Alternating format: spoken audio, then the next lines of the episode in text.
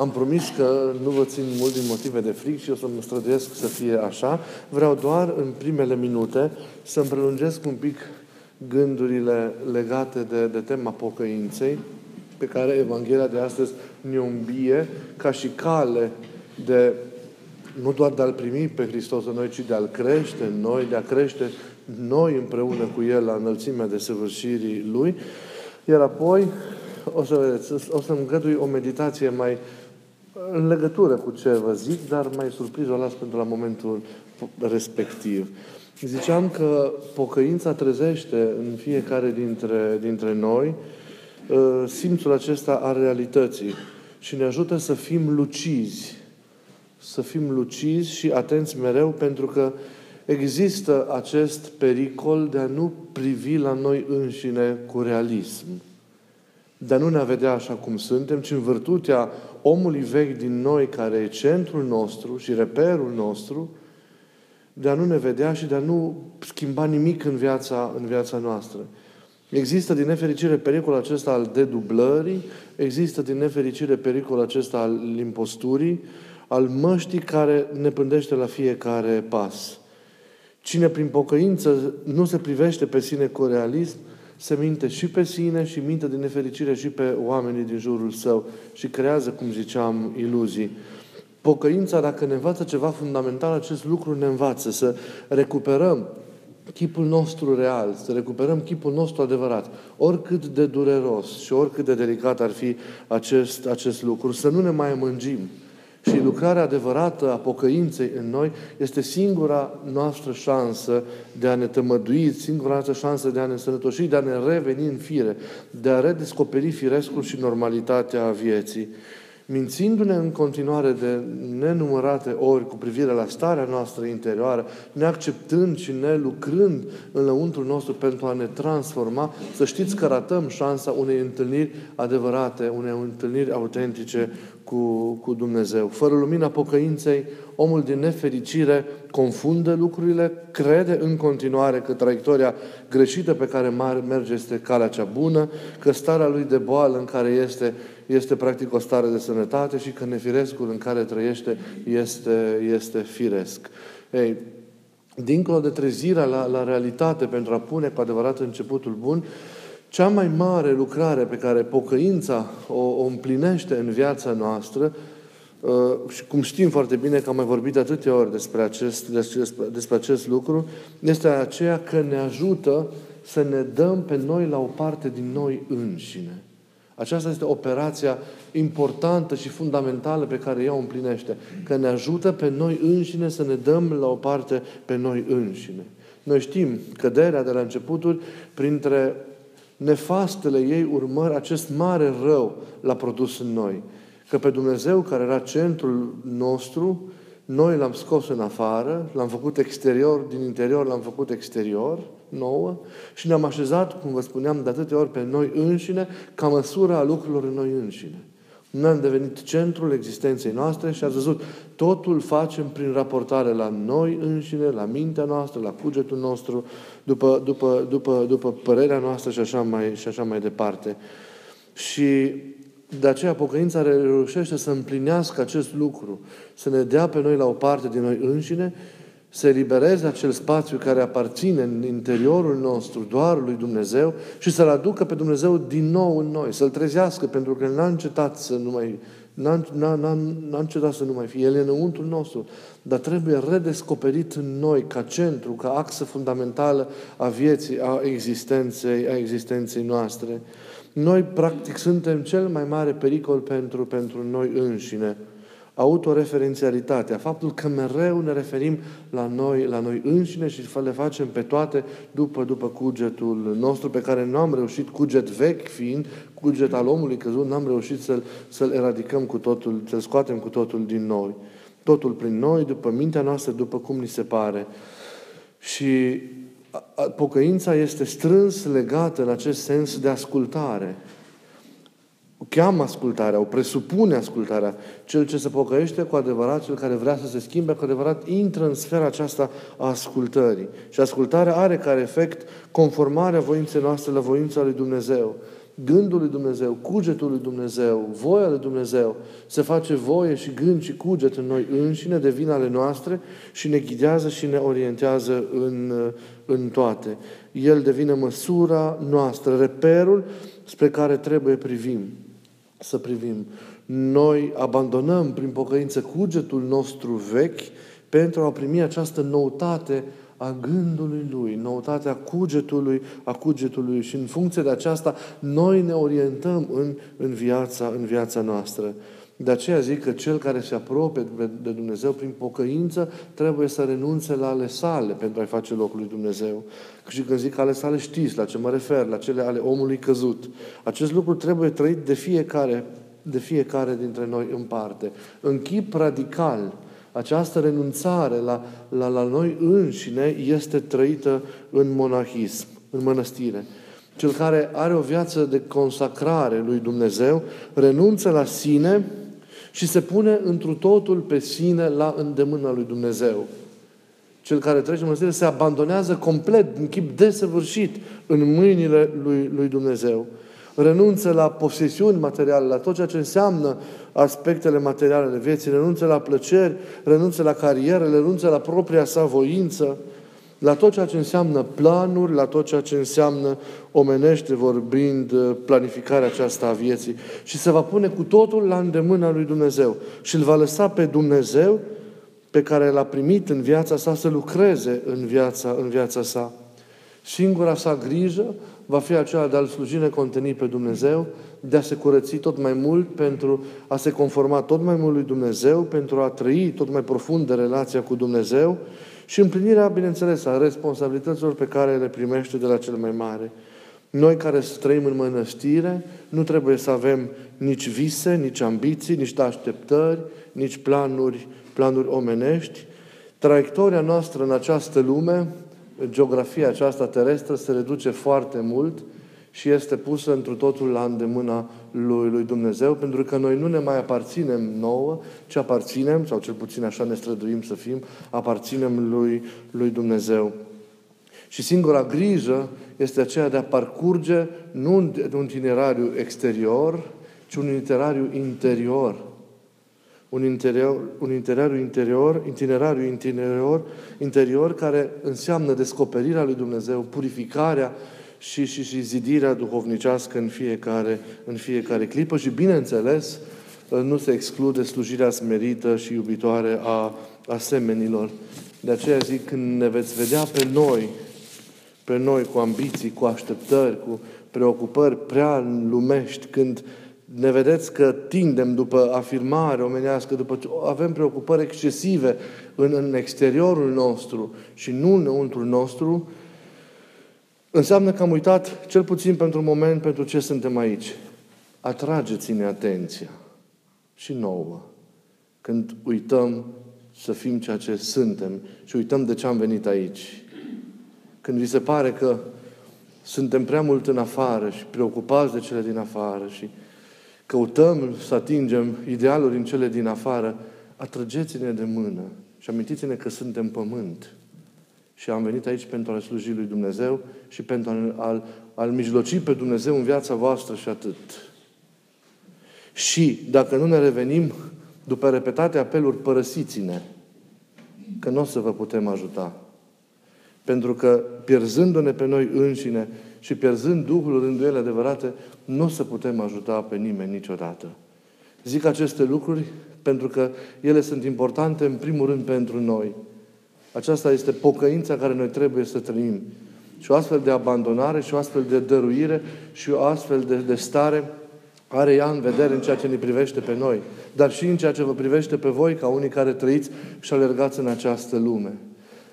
Noi, în mod radical, nu ne construim pe noi înșine și ne dăm întru totul la o parte pe noi înșine, dar și voi trebuie să vă construiți pe Dumnezeu. Chiar dacă trăiți în această lume, chiar dacă în anumite aspecte puneți altfel accentul și nu se așteaptă de la voi o renunțare deplină la anumite aspecte materiale, pentru că trăiți, aveți familie, pentru că aveți un drum în societate prin profesia pe care o practicați.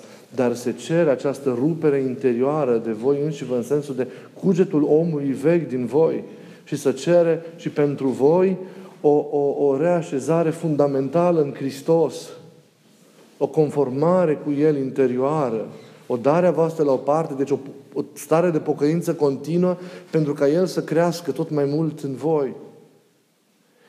Am vorbit de noi prima dată ca să vedeți că noi trăim radical varianta aceasta, dar voi trebuie să o trăiți la fel de profund, chiar dacă cu accente diferite, să o trăiți în viața voastră. Cel care nu-L are pe Dumnezeu ca temelie este un om nefundamentat și cu o existență neîncheiată și neîmplinită va fi mereu.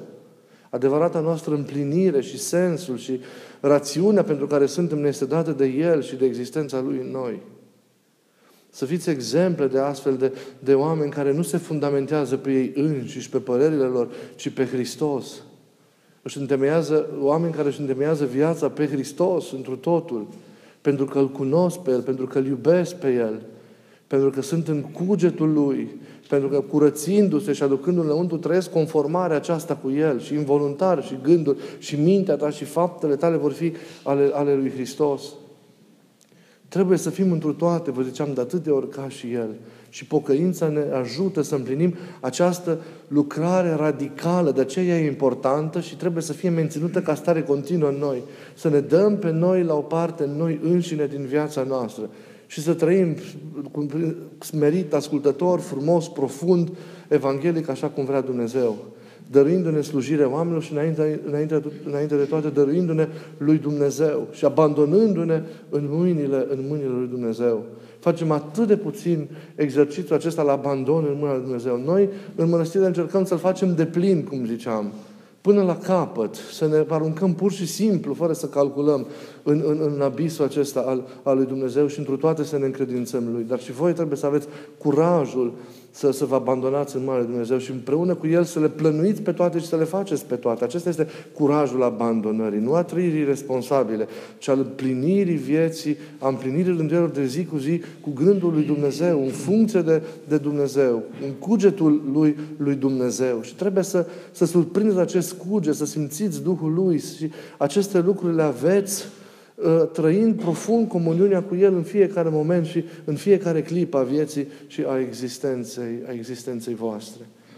Pocăința împlinește o astfel de lucrare, fără de care trăirea în Hristos nu este posibilă, pentru că va fi mereu o experiență exterioară, o experiență care nu va atinge interiorul nostru, pentru că interiorul nostru mereu va fi plin de noi înșine, din nefericire, de părerile noastre, de priceperile noastre, care nu se suspendă, dar se valorifică într-un alt mod, în logica lui Dumnezeu și nu după pornirea și mișcarea omului căzut din noi.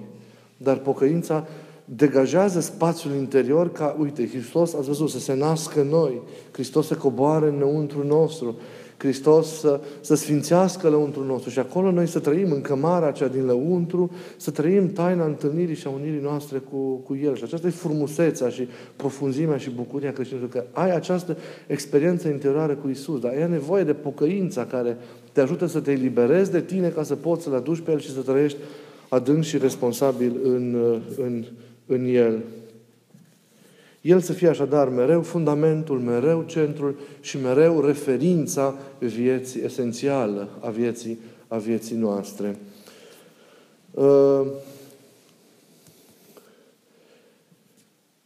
Ne apropiem de sărbătoarea botezului Mântuitorului. E un timp în care ne pregătim pentru această a doua mare parte a sărbătorilor pe care le numim în general sărbători de iarnă. Și aș vrea ca astăzi, preț de câteva clipe înainte de a ne despărți, să mai privim odată la pruncul Iisus. Că atunci, miercuri, când ne vom întâlni, îl vom contempla în apele Iordanului din noi. Dar acum vă îmbiu încă o dată să priviți la cel născut în iesle. Să priviți la umilința Lui. Să priviți la simplitatea Lui. La smerenia Lui. Să priviți la ascultarea Lui, la faptul că El și în pruncia Lui și în restul vieții sale pământești nu a căutat deloc la ale sale, ci singura Lui grijă a fost mereu împlinirea voii Tatălui, a dreptății acelea de care s-a citit în Evanghelie și pentru care El a fost trimis în lume. Întreaga Lui existență, știm foarte bine, a fost o existență pentru. pentru împlinirea rânduielii lui Dumnezeu, a voii lui Dumnezeu și pentru mântuirea oamenilor. O existență iubitoare pentru Dumnezeu Tatăl și pentru oameni. Să-L mai privim încă o dată în această duminică pe pruncul Iisus, pentru că avem atât de multe de învățat de la El. Și vreau ca aceste cuvinte de încheiere să se poată continua ca o reflexie frumoasă în interioară și în voi, plecând de la mănăstire spre casele voastre. Poate nu găsim foarte multe lucruri în Evanghelii care să vorbească despre pruncul Iisus, despre cum era El, dar putem învăța multe despre El dacă privim viața micilor copii din jurul nostru. Copiilor mici în care încă răutatea nu a găsit o portiță de intrare. Copiii vor două lucruri, micuții aia cu minți și frumoși și curați, vor două lucruri de la cei mari. Primul lucru, ei vor să fie în centru. Să fie oare dorința asta lor pentru că sunt orgolioși? Nici de cum. Ci pentru că au nevoie să se simtă iubiți, au nevoie să se simtă ocrotiți, au nevoie să se simtă asumați, că aparțin cuiva. E necesar și pentru noi, să știți, duhovnicește, să-L punem mereu în centrul atenției noastre pe Iisus. Și să știm, chiar dacă ni se pare paradoxal, că avem datoria de a-L ocroti. Avem datoria de a-L ocroti, de a-L păzi în inima noastră pe El. De a arăta mereu dragostea noastră, de a arăta mereu atenția noastră, disponibilitatea continuă pentru El. De a arăta mereu căldura noastră, cu multă gingășie și cu multă atenție. De a-L ocroti.